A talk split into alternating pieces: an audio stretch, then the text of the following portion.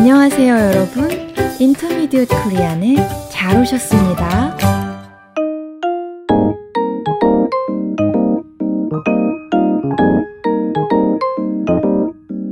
여러분 안녕하세요, 유쌤입니다. 안녕하세요, 민쌤입니다. 민 선생님, 잘 지내셨어요? 아니요, 잘 못 지냈어요. 어머, 왜요? 요 며칠 밤에 너무 더워서 잠을 잘 수가 없더라고요. 민 선생님이 사시는 동네는 그렇게 더웠어요? 네, 낮에 100도가 넘었으니까요. 정말 많이 더웠군요. 그래도 오늘은 좀 선선하네요. 네, 다행이에요. 청취자 여러분, 여러분이 사시는 곳 기온은 어떤가요? 기온이 높든 낮든 모두 건강 조심하시기를 바랍니다. 자, 그럼 오늘의 표현을 배워볼까요? 네, 오늘은 뻔하다라는 표현을 배워보려고 해요. 아, 우리가 일상에서 정말 많이 쓰는 표현이네요. 그렇지요? 유 선생님은 언제 이 표현을 사용하세요? 글쎄요. 위험한 일이나 안 좋은 일이 생길 수 있었는데 그런 일이 생기지 않았을 때요? 예를 들면요? 너무 급하게 운전하다가 사고가 날 뻔했어요. 이렇게요? 네, 거의 사고가 날 것 같았는데 다행히 나지 않았다는 거지요? 네, 맞아요. 그런데 위험하고 안 좋은 일뿐만 아니라 바라던 일에도 이 표현을 사용할 수 있어요. 바라던 일이 거의 이루어질 것 같았는데 안 이루어졌을 때요? 네, 예를 한번 들어볼까요? 한국어 말하기 대회에서 1등을 할 뻔했는데 아쉽게도 2등을 했어요. 좋네요. 이렇게 뻔하다라는 표현은 어떤 일이 거의 일어날 것 같았다는 뜻이에요. 좋은 일이든 안 좋은 일이든 상관없이 쓸 수 있고요. 네, 좋은 일에 쓰면 아쉬움을 나타내고요. 안 좋은 일에 쓰면 다행임을 나타내는 거고요. 맞아요. 중요한 것은 실제로는 그 일이 일어나지 않았다는 거예요. 그럼 이 표현을 어떻게 활용할 수 있는지 말씀해 주시겠어요? 동사의 기본형에서 다를 빼고 마지막 글자에 받침이 있는지 없는지를 보세요. 받침이 있을 때와 없을 때 활용하는 방법이 다르군요.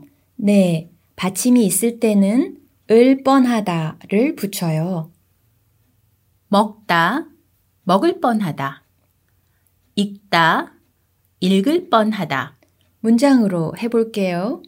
상한 음식을 먹을 뻔했어요. 같이 따라해볼까요?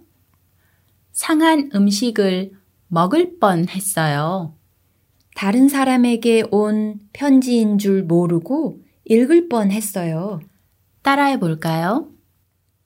다른 사람에게 온 편지인 줄 모르고 읽을 뻔했어요. 이제 받침이 없는 경우를 볼까요? 받침이 없을 때는 리을 뻔하다를 붙여요. 리을 받침을 붙여준다고 생각하면 되겠네요. 맞아요. 타다, 탈 뻔하다. 만나다, 만날 뻔하다. 문장으로 해볼게요. 지하철을 잘못 탈 뻔했어요. 같이 따라해볼까요? 지하철을 잘못 탈 뻔했어요. 친구를 만날 뻔했는데 늦게 도착해서 못 만났어요. 따라해볼까요? 친구를 만날 뻔했는데 늦게 도착해서 못 만났어요. 유 선생님, 요즘처럼 날이 많이 더울 때는 이 표현을 어떻게 사용할 수 있을까요? 글쎄요. 이런 표현은 어떨까요? 아이스크림을 많이 먹어서 배탈이 날 뻔했어요. 네, 그럼 이런 문장은요? 날이 너무 더워서 쓰러질 뻔했어요. 또 하루 종일 수영하느라 한국어 팟캐스트를 못 들을 뻔했어요. 청취자 여러분도 문장을 만드실 수 있겠지요? 그럼 여기서 이 표현이 들어간 대화를 들어볼까요? 좋아요. 수영 씨, 이번 주 토요일에 콘서트 가는 거 기억하지요? 어머, 깜빡할 뻔했네요. 요즘 일이 너무 많아서 제가 정신이 없어요. 일이 그렇게 많아요?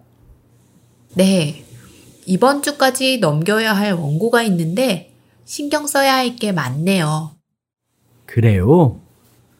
어제는 너무 피곤해서 버스에서 졸았어요. 그러다 집 앞 버스 정류장을 놓칠 뻔했어요. 지우 씨가 수영 씨에게 토요일에 있는 콘서트를 기억하는지 묻습니다. 그러자 수영 씨는 일이 너무 많아서 잊어버릴 뻔했다고 대답합니다. 지호 씨가 일이 그렇게 많냐고 묻자 수영 씨가 어제 경험을 얘기해 주네요. 너무 피곤해서 버스에서 졸다가 정류장을 놓칠 뻔했다고요. 그렇지만 정류장을 놓치지는 않아서 다행이네요. 그렇지요? 여러분, 오늘 우리는 뻔하다라는 표현을 배웠어요. 어떤 일이 거의 일어날 것 같았지만 실제로는 일어나지 않았을 때 사용하는 표현이에요. 동사의 기본형에서 다를 빼고 마지막 글자에 받침이 있으면 을 뻔하다를 붙이고 받침이 없으면 리을 뻔하다를 붙여요. 여러분 주변에도 어떤 일이 거의 일어날 것 같았지만 안 일어나는 경우가 많지요? 그럴 때마다 뻔하다라는 표현을 사용해 보세요. 그리고 그 경험을 저희에게도 들려주세요. 댓글도 좋고 이메일도 좋습니다. 그럼 저희는 다음 시간에 다시 찾아뵙겠습니다. 안녕히 계세요. 안녕히 계세요.